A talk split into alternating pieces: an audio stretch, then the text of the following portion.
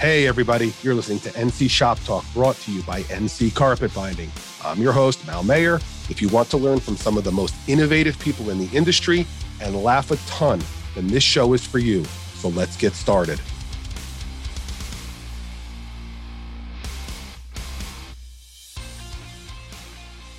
Our next guest is a fixture on the Mount Rushmore of custom hot rod interior fabricators. In business for over 30 years, his accolades include well over 100 magazine features, almost annual Good Guys Top 5 awards, and he's been commissioned to trim five Concours Elegance cars. On top of being an expert, he's a straight shooter who tells it like he sees it. Of most significant achievement wise for me is that the industry relies on him for guidance, help, and advice. NC Shop Talk welcomes in 30 year industry monster, Tracy Weaver of Recovery Room Interiors. Tracy, welcome to the show. Thank you for having me. Honored to be here. It's one of those things to where I've heard all pretty much all the interviews I've done with people and stuff. And like I've told you before, what you're doing to help bring our industry to the forefront and a little bit more maybe mainstream and more known it's just it's a wonderful thing you're doing and Jeez. I know I'm not the only one that would think that. I appreciate everything you're doing for us. Uh, I, I appreciate that. I mean, it's like I say before, I say it all the time. Selfishly, actually trying to make a profit, but profit's you know, not a it, bad word. I do like it. See, I'm, I'm, not a I'm not a machine person. I don't give a damn about the sewing machine. And you know, if we make money, great. I don't want to lose money like anybody else, but I like the the camaraderie of it all. You know, going to like the classes that Cato and Juster are putting on, or you know, talking to you for the first time on the phone, scared to death. You know, when I asked you to be on the podcast, and like the personal side of it, and coming through for people when they need it, because there's a, definitely been a void and sure. a gap between like, hey, I order a sewing machine, and then there's absolutely no support. So those kind of things I like doing. Those are the kind of things I'm good at. You know, fixing your machine or you know, diagnosing things. I'm just useless uh, which I've said time and time again on can, the show. But that was nice. Can you sew? No. Can you no, sew? Absolutely not. You don't high know how to sew. Took, high school, I took home ec, and I thought it was just going to be cooking because I can cook. I, I, I literally have, you know, I was a mama's boy, and you know, my best friend's mom growing up, and other friends' moms. I would sit in the kitchen and watch them cook because I like to eat, and uh, so I picked up stuff like that. And then it came to the sewing aspect, and one of the teachers, I thank God that I was on the the basketball team and soccer team and track team, and she was the head cheerleader coach, and would say to me, "Val, look at these boxers. You have one leg two inches lower than the other. All your um, waistband is scrunched up to one side." She goes, "Doesn't your family own a sewing machine company?" And she cursed too. She's like, "You're blank and terrible." And I'm like, Miss Walrod, please don't fail me. She goes, No, I'm not going to fail you, but you're awful. and we just laughed. I took um, I took yeah, home ec really, for the really wrong bad. reasons, I guess. Really bad, dude. That's really where, bad. That's where all the girls were at. Was in home ec. That's why I took it. Well, that's a fair point. all right, Tracy. Let, let's start off with a long-winded question. Just bear with me on this one. There's only a handful of guys who the entire industry goes to for advice, and you're one of them. Three come to mind. You're right at the top there. A specific example being the accomplished interior builder Jeremy Katz from JK Automotive. I've heard Jeremy speak of you just volumes over the years. Um, he's called on you for your expertise, speaks so highly of you, and really considers you a very close friend. Young, old, good, good bad, or, or otherwise, they all look up to you and ask you for help. Tell me, tell us truly, how does that make you feel? How do you want to put it? Sometimes I feel old because I've been around long enough that I've you know that I've been through a lot of crap yeah. that you know I've got experience in a lot of things, but it's very humbling and it makes me feel good because it's like, all right, I know enough or I've been around long enough and done enough that people actually care. And some of the younger guys, you know, when I was getting started, I had one person I could call, and that was it. Yeah, it was Jim McFall out of Iowa. He's okay. been passed for several years now. But for the Midwest, you know, because there was no internet. You yep. either looked at magazines or you yep. went to car shows. You're stealing my thunder. And, Keep going. I got some but, questions on all this. You're touching on everything. You're Tracy's like uh, he's omniscient. He knows what's happening before it does. but it's funny because after all the years I've been doing this, I got hooked up with a group of those guys that are tied in with the mobile solutions crowd, and they were all 12 volt guys. And I remember seeing them in some of the audio magazines because I was always kind of dabbling a little bit in that industry okay. for a while myself. Yeah. And Carlson, Jeremy Carlson, Katz, JT Torres, and Brian Schmidt. I went to one of those classes and I became, I mean, I was just instant friends with these guys. I mean, we got yeah. along great. Good camaraderie. And then uh teamwork. Yeah. And then me and Katz, we're like uh how do you want to put it? He told me one time, we're brothers from another mother. For different yeah. mothers. yeah, I tell you, he always, you know, the times that we've talked, um, you know, he, he just speaks volumes of you. Now, makes you feel good, but it makes, makes me feel, feel part of the team. It definitely I, does. See that feeling you have based on what you, you know, made me blush a little before. That's kind of the feeling I have when I can help someone. I feel good about it because I can't help them with the damn machine, but I can maybe help them get the right machine, make sure they're taken care of. Something goes wrong, try to fix it. You know. Oh, you um, bet. So those kind of things that I can. You may handle. not know how to use it, but yeah. you got enough knowledge about your product. You know your product. Yeah. yeah, I know the product. And you know what to do. Yeah, that that, you know, that, that, okay. I bought one from you recently. I'm, i was looking for something. I'm a console guy, always have been. That's just mm-hmm. because that's what I started on. Right. And but it had to be the Seikos. It right. was not going to be the Chinese ones. Mm-hmm. And you told me, he goes, "No, this is Seiko." And same exact so machine. One of the only ones that still sells it. with it. Yeah, it costs you double, but it you know as far as for what we could buy the you know the the cheaper Chinese ones, but it's still our family was built on that. Before I came along, you know, we had a handful of machines and started growing it more and more and getting a bigger um, you know offering. But you know that Seiko, that one that our NC6 is still the same one we sell. We'll sell it a little bit more than everybody else, and I really couldn't care less. You know, they're not going to get the There's service. There's no other piece of equipment. There's no yeah. other piece of equipment in an upholstery shop, and I don't care what type of upholstery you do, if you do furniture, clothes, or whatever. Yeah. The sewing machine is the center of that universe. Yeah. Because if you can sew, you will always make a living. Yeah. And you know, you gotta look at this way. For what you pay for one of those, and I've had the same machine that my own personal machine that I absolutely love. I've had it for over 30 years. Yeah. How much money this will be the same thing through that yeah. thing? Same people. I mean, They're one of it. Seiko, I mean, this sounds like a Seiko commercial, but they're one of the only original.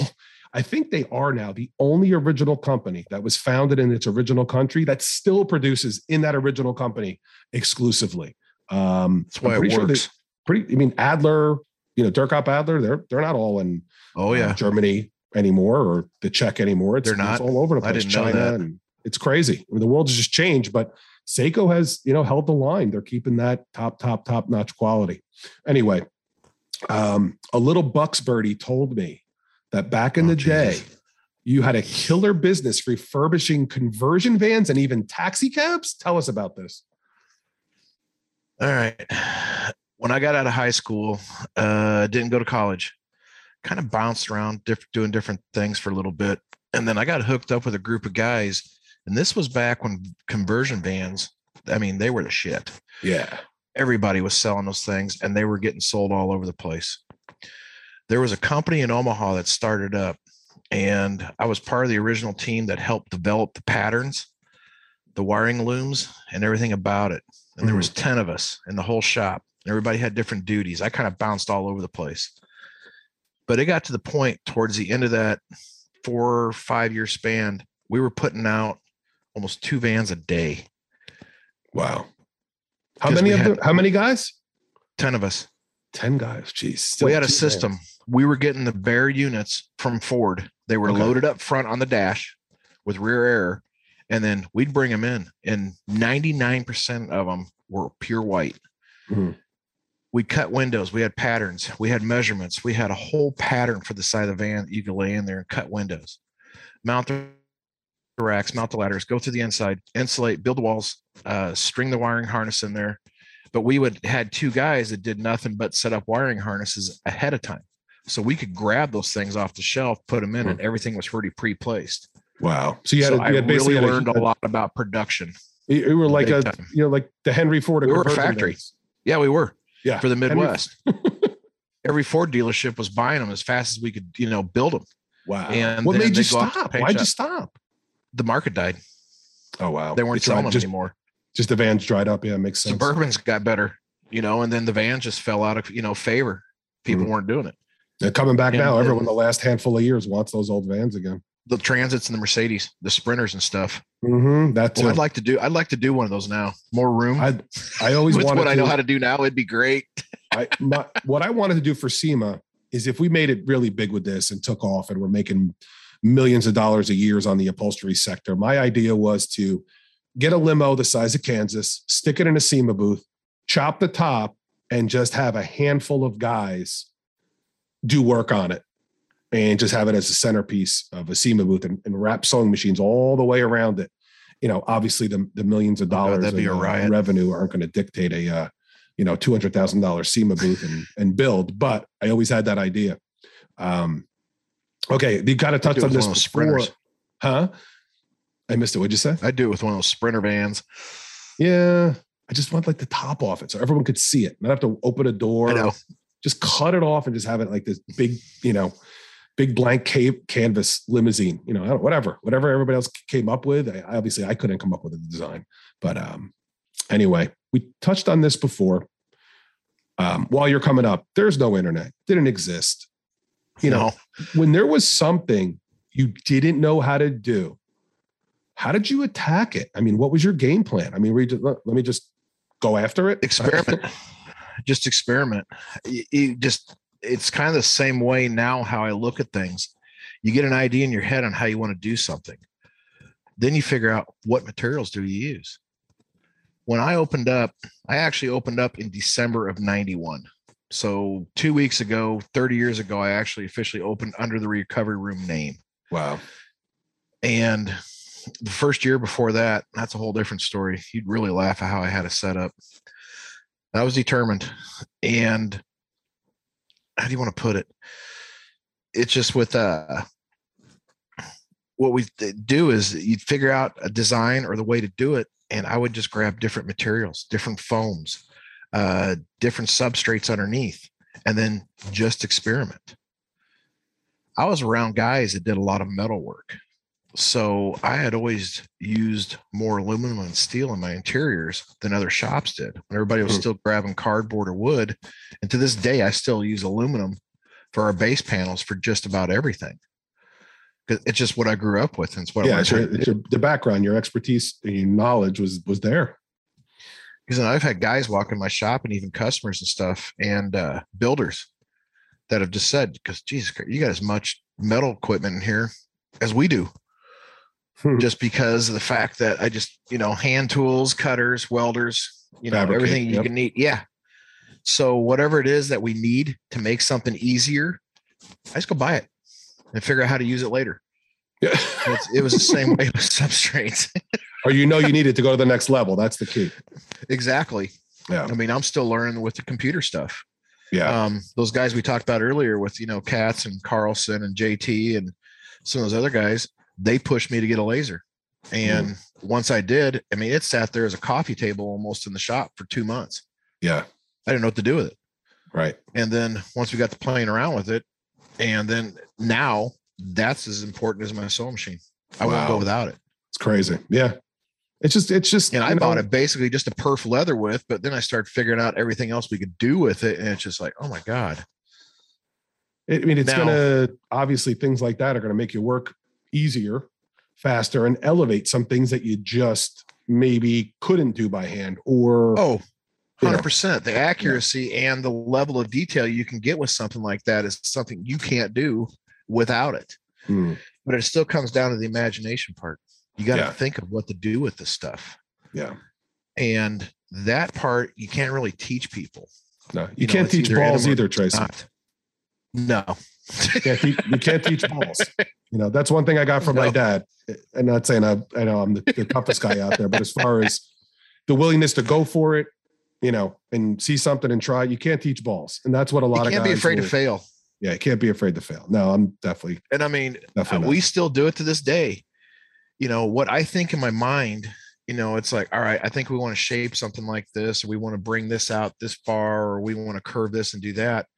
And then you start actually making it in real life and you kind of look at it and it's like, it's just not what I thought. Hmm. and it's like toss it, start over. You know, and you can either elaborate on it, or you can cry about it, or you just get after it and do it again. Yeah. You know, so I mean, even to this day, after all this time, I mean, nobody's perfect. You're gonna I mean, you just stuff up. In a nutshell, you just did what you had to do, tried over and over again, and just figured it the heck out. You didn't pick up a well, phone. you can't be. Yeah, you can't be afraid to fail. Yeah. You weren't headed you know, to YouTube. I, 30 years ago and you uh, yeah, weren't no. calling on someone to bail you out. weren't calling on someone to bail you out. No, but it was also in the tweed days when I got started too. So you could screw up a lot of stuff and nobody would ever know. the first handful of jobs are not going to be Concours d'Elegance. That's for sure. I can um, wrap a um, bowling ball and yeah. I mean, I'm guilty of asking for help too. I run the internet. Hell, I mean, I use a friggin' GPS when I've been somewhere three or four times just because that's the way it is oh, today. You know, it's different. Oh, yeah. Um, I don't oh, know. yeah. Uh, it has got to be a little infuriating though. All these young guys able to text call you, pick your brain, jump on Instagram, steal stuff. That'd be a little infuriating, no? At first it was, but then I thought, you know what? If I would have had that opportunity when I got started, I would have did the same damn thing. Mm. You know, so no, there's nothing wrong with it, but own it. You know, it's like with all this tech too. And I've told some younger guys this too. And I, I mentioned this at one of the classes out of Brian one time. Turn the computer off I said every one of these guys that have been around for a while knew how to do it before the tech. Mm-hmm. Yeah, if you can't, sure. if you have to rely on a computer to do it, then yeah. you don't know your job. Yeah, know exactly. how to do it the hard way 1st mm-hmm. and then that makes you even better with the easier ways of doing things. Yep. because you've already figured out how it's supposed to go. Well, now you can elaborate and get even more complex or more detailed with right. the electronics. Yeah, nothing's going to slip past you either. Um, no. All right. 30, this is a little weird one. I don't even know if you're going to like this question, but what the hell? I, I thought it was interesting. 30 years in the business. So you've pretty much seen it all, worked on it all. What cars in particular, or even applications, still drive you nuts? Uh, applications as in what are you talking i don't know if someone comes in with a particular like a i don't know a, a, a camaro convertible you know and you're like geez i really don't want to do this you know i don't want to tangle with the with the convertible top like what just annoys you oh yeah convertible tops that is a good one okay. they still suck every time, right? It's not just like because, it doesn't. Well, not every time. It just depends if they if they redid the frame and everything, and then they got the frame and they're crooked. The windows don't roll up and hit the rubbers, and you got to jack around and adjust everything. You got to fix everybody else's problem and and not get paid for it.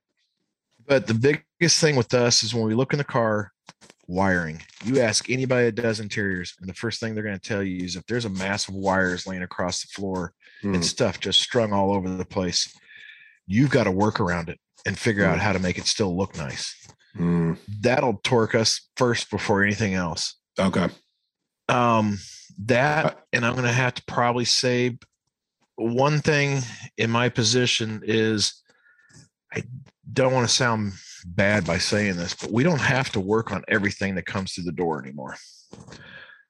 So you can kind of pick and choose a little bit of what you want to do. Mm-hmm. Um, I like all the different styles. I've always considered myself, and other people have told me too, that I'm a chameleon. I don't have a particular set of style.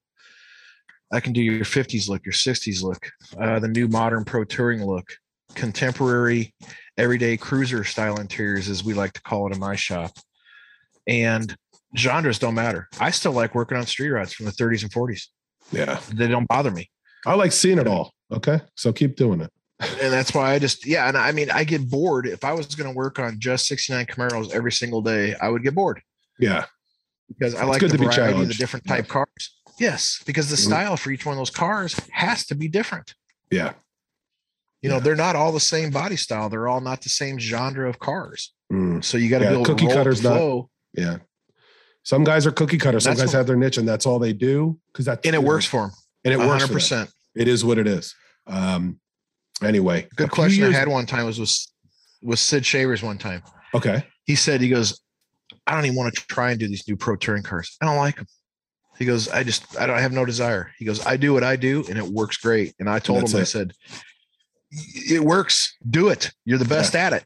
Sometimes I'm the same way. I'll find myself I'll find myself open minded on certain things and certain things. I don't want to be bothered. I don't want to know about it, or I'll just pawn it off and be like, you know what? I don't sell those. Here, go get them there. Or even if it's a hobby thing, I'm like, eh, I'm not going to go play golf with you because I hate it. I'm not even going to try it. I'm just closed minded, and that's it. It's not even worth it. There's nothing wrong with that. Yeah, I'll just go out there and break clubs every every every every hole. Um, and I've done that.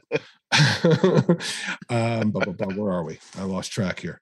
Um, oh yeah, a few years back, you shared a trick with me where you take interior panel protection tape and mock up patterns oh, yeah. with it. Just genius. Now, are there any other tips or tricks that you think maybe you're the only one or maybe a select few employing it? You want to share it with us? Like maybe you go to this tool oh, and God. say, I know there's maybe only five or six guys doing this.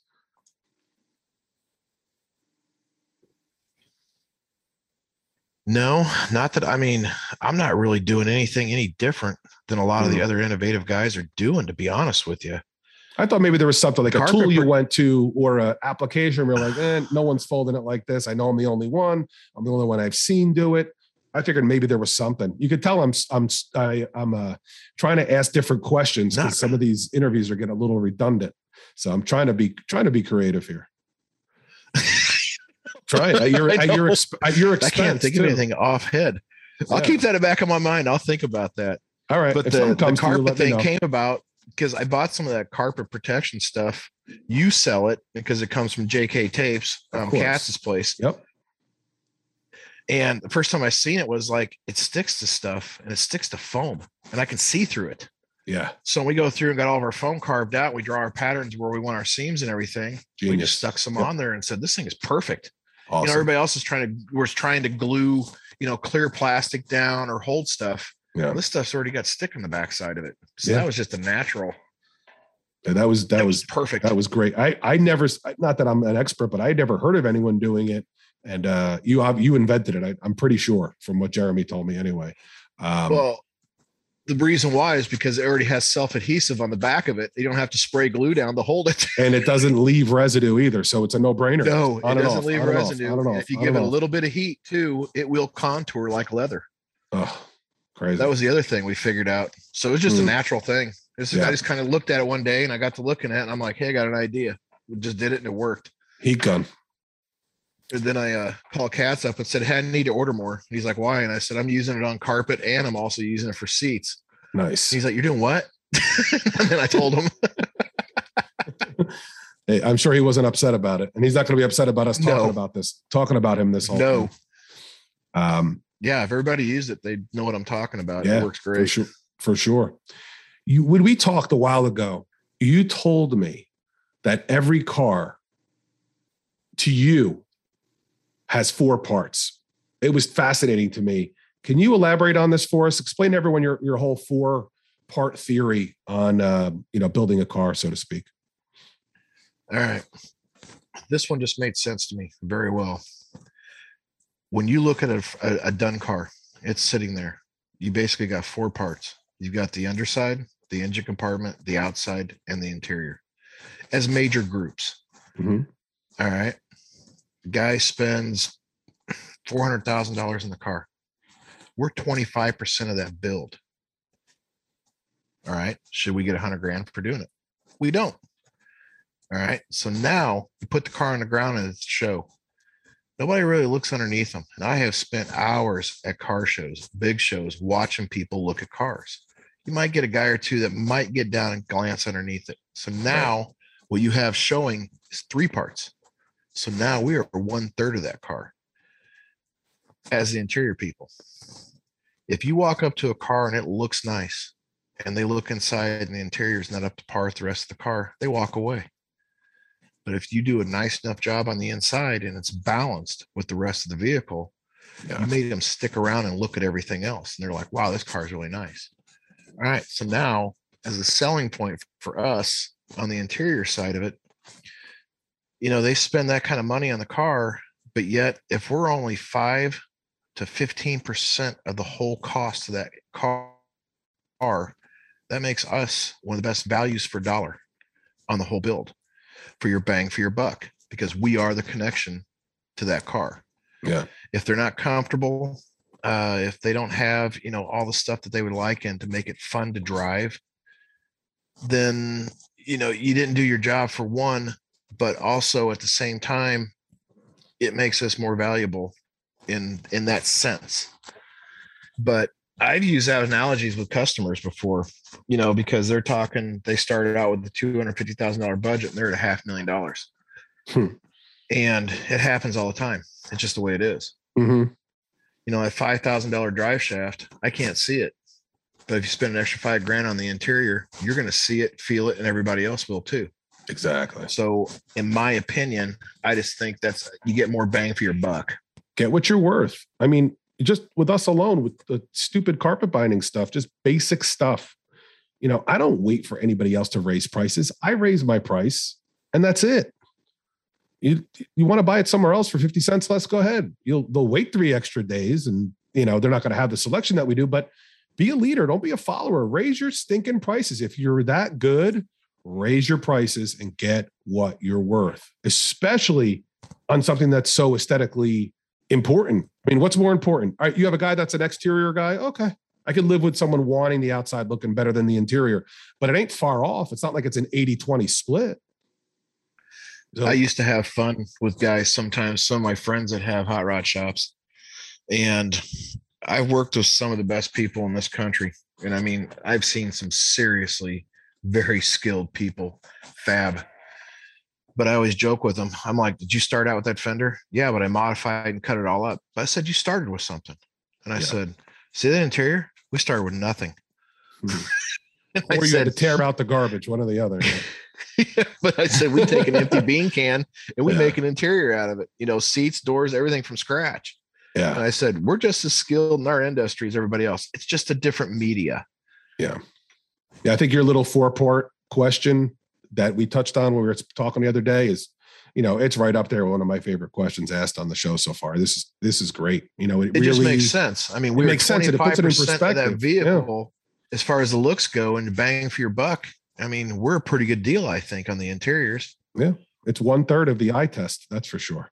Um, and then i mean some of the guys you know that are you know on the upper end of this deal now um jeremy carlson has raised the value of these interiors. And with what he does with the engineering he puts into it and the prices that he is getting to do what he's doing has helped this whole industry because it's brought our value up. You know there's nothing wrong with getting paid for what you feel that you're worth right and i see these questions all the time on different pages and different threads on facebook and the upholstery sections you know, and everybody's all over the board on their prices and stuff. Mm-hmm.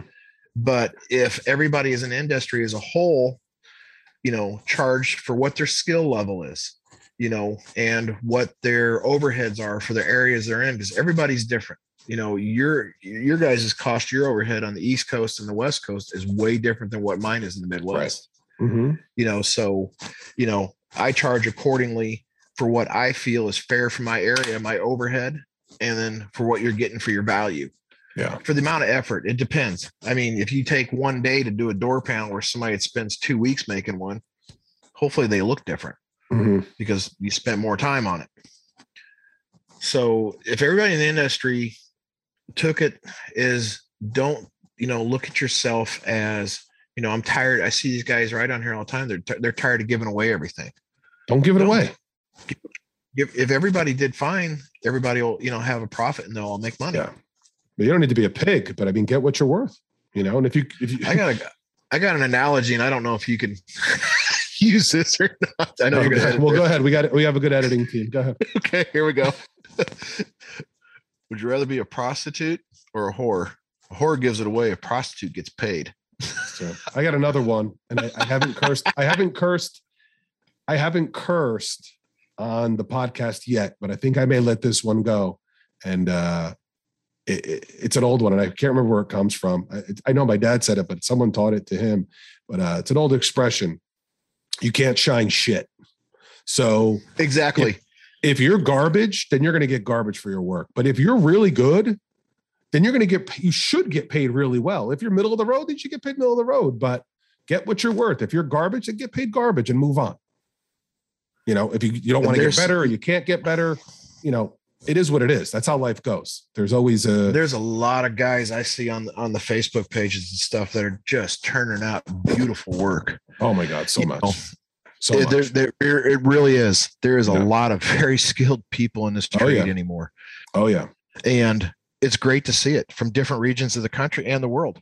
Everywhere, I mean, yeah. or Australia. I mean, just beautiful work. Yeah, there's some great Russian guys out there that I've seen. Oh, the Russians on Instagram, yep. we're always amazed at what they can do covering plastic panels that weren't gap for leather. Unbelievable. Mm. Now there there's some pr- pretty impressive stuff. Um, oh, very impressive. Right. Here's one. As for me, I think you would make great TV. You shoot from the hip. You're not shy about sharing your opinions, obviously, and you could back it up with your work. Have you ever been pitched from any of the networks to be on television? Twice. We okay. were approached to do uh, some show stuff with uh, Discovery. Uh-huh. And then there was another one. It was a private outfit that was trying to do a development show.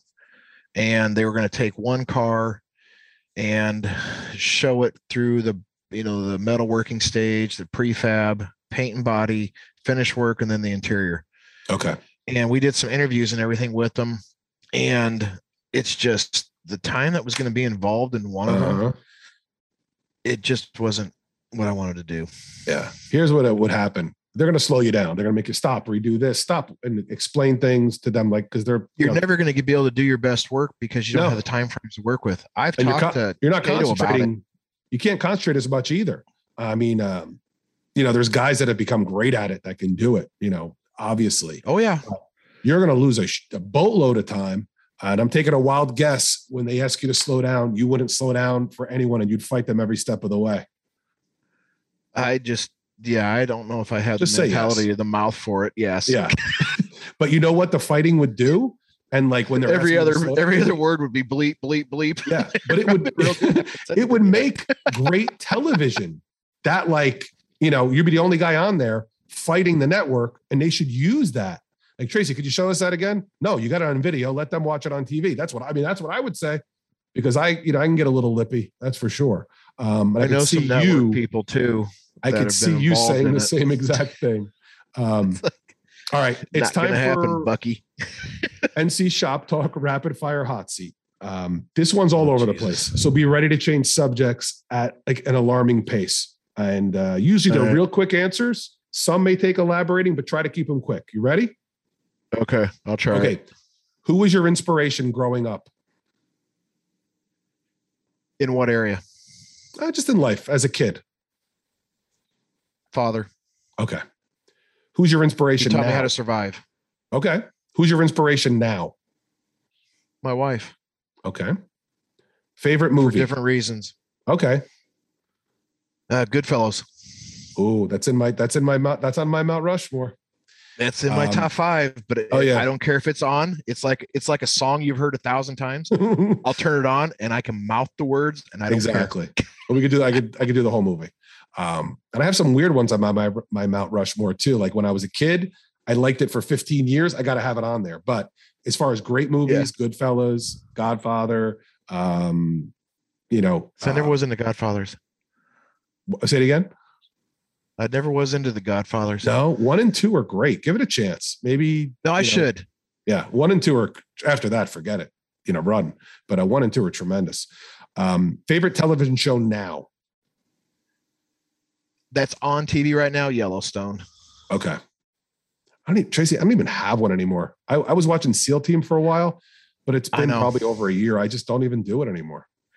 I'm a movie person. I won't sit down and watch TV shows but mm-hmm. when I do decide to wind down and do something, I will turn a, a two hour block on, and it's usually a movie. I'll just pick a movie and I watch it and watch it, and then that's it. Then I'm good to go for whatever you know, yeah, for two weeks shut down watching TV and, again and relax. All right, yeah. greatest military leader in U.S. history. Oh, it's got to be Patton. Yes. Yes. So glad you said that. Okay, beautiful. because he that's didn't give a crap right either. There. He said what he wanted to say, man. That's that's my guy. Everything my I've ever Joe, read about him. Yeah. I always loved history, but my friend Joe got me into it in high school.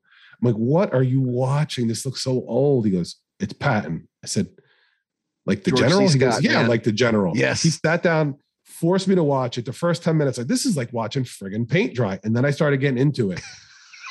it you give me three or four people that I want to spend more than five minutes with, he's at the top of that list. You know, him and Babe Ruth. I, I you know, just like I mean, it's George Patton, and the guy was a monster, just a absolute Came monster. from that era where they didn't give a crap. oh, he was just he was an animal. I love it. Um, okay, boxers, briefs, tighty whiteys. Are you going commando? Uh, what the hell are these things called? They're not boxers and they're not briefs. They're like tight boxers, I guess. yeah, the know, boxer true. briefs. Boxer briefs. yeah, they're boxer briefs. My Boxer wife buys briefs, them yeah. for me. I I don't think give I I crap. I Whatever asked she gives me, I wear. I'm, I, I'm losing. I answered the question wrong. I, I okay, great, good job, Mel. Um, all right, your leather vendor list includes Hides, Garrett, Moore and Giles, and then we just picked up uh, some samples from Apex. We're gonna try them too. But my go-to places are always been Garrett, Hides, and Moore and Giles. gotcha. All right, Coke, Pepsi, or Shasta. Remember Shasta? Oh yeah, I'd take I'd take a Shasta root beer over those other two any day. Oh God, my friend's dad had Otherwise, it's Mountain of them in Dew. So yeah. Uh, do they still make it? I don't know. I haven't seen haven't it on the seen- shelves. I don't I think they do. Shasta in hundred years. Yeah. Shasta root beer, man. I remember that. That was good Yep. stuff. Yeah. All right. uh, I don't know why I find that so funny, but I, I don't know. I don't even know where it came out of left Where the? Did, where the hell did you even come up with that one? I, I don't know. I, I told, I'm good at I'm good at the wrong things. Just come up with weird stuff. I know you're a baseball guy. Uh, so who are you taking in a seven game series? The 98 Yankees, 75 Reds, or 2004 Red Sox? I think I'd go with the Reds. Go with the Reds. It's tough. That era call, but you got a lot of Hall of Famers tough on that guys team. on that team, man. Yeah, I know. Yeah. I don't know. It'd be it'd be a tie between. I'd like to see that game with that team with the Yankees. That'd be crazy. That 98 Yankee That would- team was magic. I mean, they were, Oh, and they, they didn't have been a million Hall of Famers either. They were just, that would have you know, been as far as the core game. go. It'd be Huh? a 14 inning game all day. I Yeah, think. I would love to see that. Now, I mean, that, obviously you have other all time great teams, but I wanted to keep some in the, you know, post World that's War good, II that's era. good choices. Yeah. Um, All right.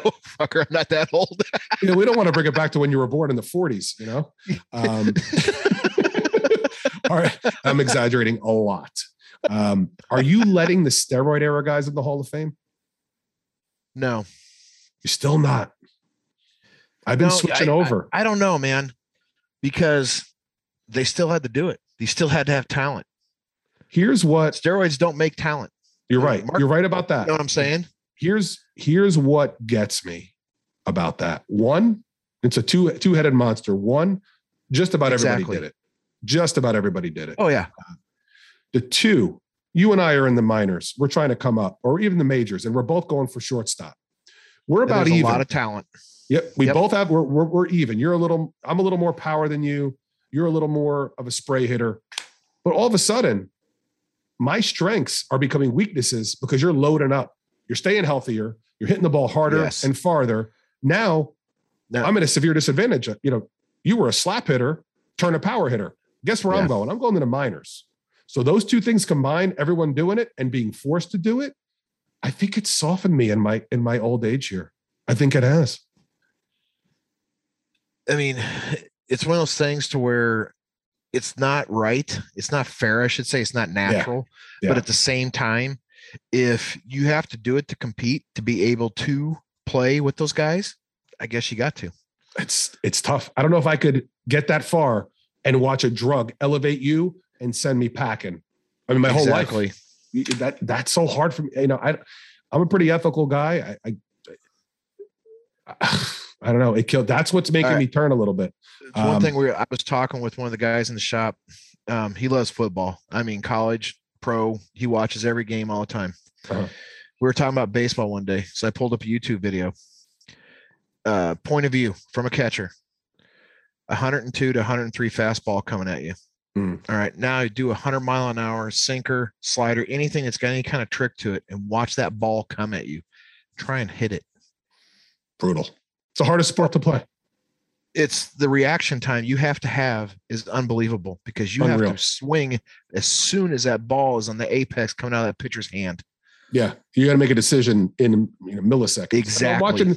I was watching a kid hit hit uh, 80 in the cage the other day. I was with my son getting his lesson, and uh, as a nine year old, he amazes me. But watching this kid, high school kid, hit Oh, 80 yeah. in the cage, it looked like it might have well been 180. I'm like, dear God, you know, just I watched humming. them do it when my son was playing in high school, and we went to the batting cages, and I jumped into the hundred mile an hour cage, and I hit the button just to see. And these were Yeah. straight balls coming at me, so I wasn't ducking and worrying about it. Yeah, I couldn't hit the damn thing. If I set the bat out there, I'd have to let the bat hit the bat, and it would knock Yeah. the bat out of my hand. yeah, And I'm like, there's just no way. nothing like baseball. really is. All right, changing changing gears again. Who Very was good. hotter in their prime, Halle Berry or Michelle Pfeiffer? Halle Berry all the way. Okay, Sharon Stone or Kelly Preston? Hmm. Stone. Okay, I'm agreeing with with, you. So, I'm agreeing with you so far on both. Heather Locklear or Farrah Fawcett? Huh. In their prime. Farrah Fawcett. Okay, In their Uh, prime. In their I'm, I'm prime. gonna I'm gonna agree with you. Pamela Anderson or Elizabeth Hurley? Elizabeth Hurley all day. Okay, She's still hot. we're- yeah, I mean most of them are. Um, and we're going with some newer ones here. Mila right. Kunis, if I say her name wrong, or Jessica Alba. Uh, I'm gonna have to go with the Mila. Agreed. We agreed on every single one of them. Who's your grant? Who's your who's your your ultimate? Uh, you know, as far as um, you know, hottest thing since Sunburn actress. Who you going with? Oh my god. Salma Hayek in um, Some hike now and Vampire 25 years ago. Yeah. oh yeah, I mean it just yeah. Yep. Oh yeah. All right. And there's Oh, yeah. last one. This is the the coup de grace. This is the grand finale. Uh, David Voss or David Hasselhoff Oh, I gotta go with my boy Voss. over the Hoff. Oh yeah. Oh yeah. Uh, hey, Michael Knight was a good looking cat, man. Yeah, there you know? go. Ay, ay, ay. Um, That's funny. yeah. this one won't be fun. I- I'm literally glad we're separated by 10 states, but uh, we said it before, kind of. Are you now considered an old timer at what, 55? Yes. Yeah. Yes. Think about it. I mean, it was funny because I had never really looked at myself that way until I started seeing some of these younger guys that are, you know, doing work now. And I look at the ages of them. I'm Mhm. 20 years older than some of these guys, Yeah. you know, and they're doing phenomenal work. And it's funnier than hell because uh, some of the guys we were talking about earlier, they all call me grandpa. Oh, just because- I would be livid. Oh, and I'm yeah, and I'm, I'm not a grandpa in real life. I'm just like Yeah. you. I just told them, I said, you guys are assholes. but I let it go because it's just the way they do it. It's just the way they are. yeah, I hear you. You know, Sid's a little older than me, and then Paul Atkins is even just a couple years older than me. Hmm. And then Wayne and Pam, you know, with Wayne, he's right there with us. You know, I remember them. They've been, you know, been around as long as I have. Yeah. You know, so there's a small group of us. Yeah, we're kind of on the the top of the how do you want to call it? The age bracket of being around for a while. Yeah. And well, not just that, there's a lot of old guys out there way older than you guys, but you guys are on the elite, uh, you know, seasoned veterans, so to speak. But you're not in your 60s or Still 70s. trying. Yeah, Yeah. still trying to do it. Let's put it that way. Exactly. And. I ain't dead yet. That's I it. still, That got, boy. I still got a few more good years left. I in me, like that. In, in hindsight, looking over your career, is there anything you do of significance, anything of significance you do differently?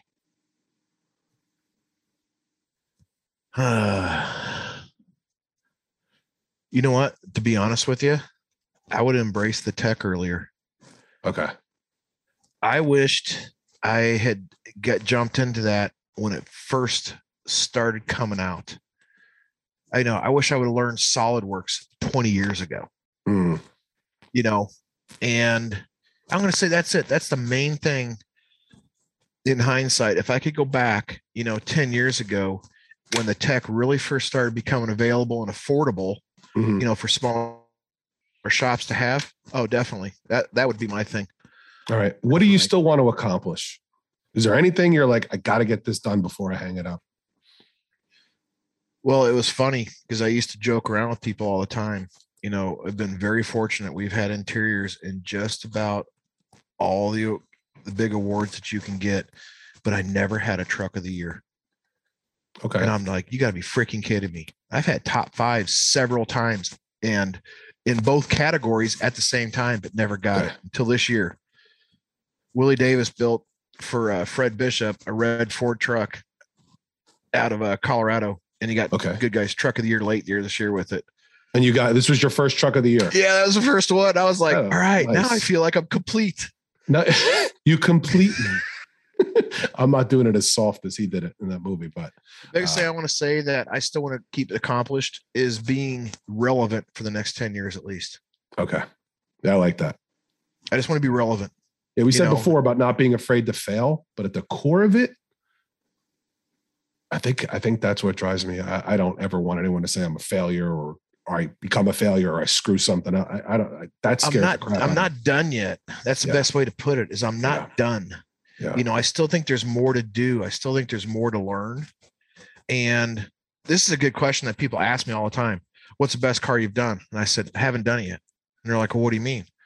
And I said, there's certain elements on interiors that we did that either I like the color combinations or I like the way we did a console or we did a dash or we did this or that. But overall, if I always say that if I ever did my best interior, I am done and I'm going to go do something else because there's nothing left to accomplish. Okay. All right. Well, let everyone you know, know when that is. So, you know. I mean, custom furniture. I've always wanted to make one off custom furniture, studio stuff. Do it. You, you should know, do it. You know what I love? I love, I don't know what what my deal is with it, but the old barber chairs. I've got that. I got four of them in my shop. I'm going to try Do you really? here recently. yeah. I love the old barber. You ever pick one of those things up?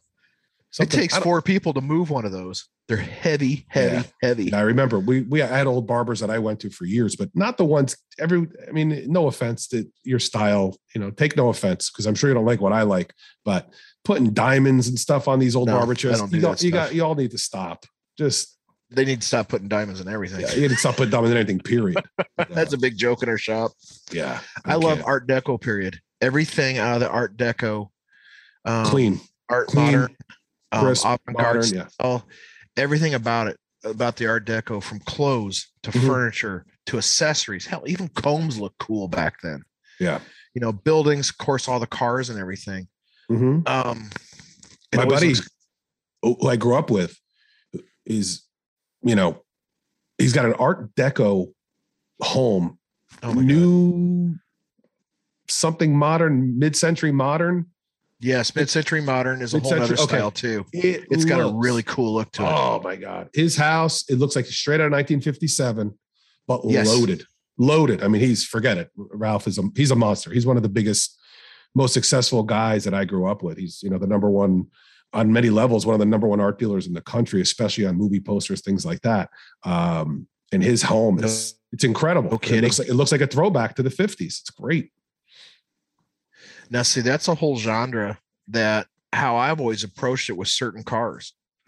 You can pick that styling period and you can apply that to your lines and some of your fabric choices and different ways of doing things in your hmm. cars. Mm because they follow along with that style. Yeah. It's like your early, your late 50s and early 60s cars. That was the beginning of the jet age. Those were all mid century cars. So you can get away with different styling cues in that, that you can't do in another car. Mm. It just doesn't fit. Yeah. Well, I think we're done, man. I think we covered a lot of stuff. This was great. Did you have fun? Yeah. Good. Actually, I was waiting for you to ask me who I was going to mention. I ch- like, who do I think? Who do I like for upholstery and everything else? Nah, I'm not gonna. I don't want to grill you. I'm trying to do stuff different too, and I don't want to hammer you. Like, and I didn't want to hammer oh, you. I was waiting for that one because I know the guys. Nah, I was just like, oh my god. But you definitely got a lot of different questions, and uh, you know, I had fun with the with the rapid fire hot seat. That was really good. Good stuff. But uh, like I said, hopefully I lived up to you a little bit with this one, and you know, oh, hopefully you liked it, and you know, oh, that's yeah. all that matters. That's all that matters to me. I know everyone else is to love it. I just want you to like it, you know. So no, that's not a closing thing again. I mean, thanks for doing this with these guys. Oh, thanks, man. Because I think with the reach that you're getting with on the Instagram post and with the Facebook stuff, it's uh I don't know how you want to put it. It's kind of given us, and, and like I say, with the guys at the hog ring too, you know, the following they've got, they've got non-upholstery people following them because you're you guys are highlighting our side of the industry.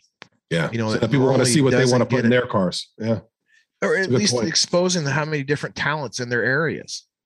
You know, because I could give you a list, you know, easily of guys that I look at that are, you know, have only been doing it for maybe 10 years. And I'm just like, wow, they're really on the ball. Yeah. You know, they're doing great. And then the guys that, you know, that are what I call standards, you know, we're still putting out stuff too. And mm-hmm. that's the part that I like is more than anything. That and I've made a lot of friends in this industry because of getting to know them through the internet. And then right. when you guys get together at the shows and everything, you know, it's SEMA or any of the good guys in shows. Even something like FaceTime. Make it a point. Even something like FaceTime. Oh, know, yeah. Just to help somebody with something with FaceTime, it's like being kind of like being in person, like we are now. Um, you know, it's and it's, I enjoy talking with them because I've learned stuff from those guys too. And yeah. they're like, "Wow, you didn't know that?" And I was like, "No, I had no idea." There you go. Like, where'd you get it? What do you do? Yeah. And they're just like, "Huh?"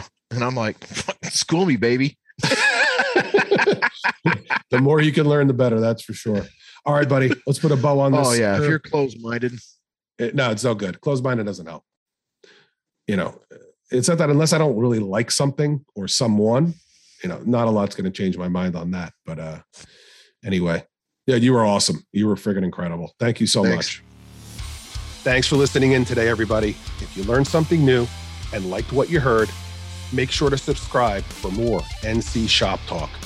Do me a favor and help us grow this sucker. Share this show on your social media feeds and with anyone else who'd love to hear it. Thanks for giving us a listen. And until next time, remember to get out there and make it happen.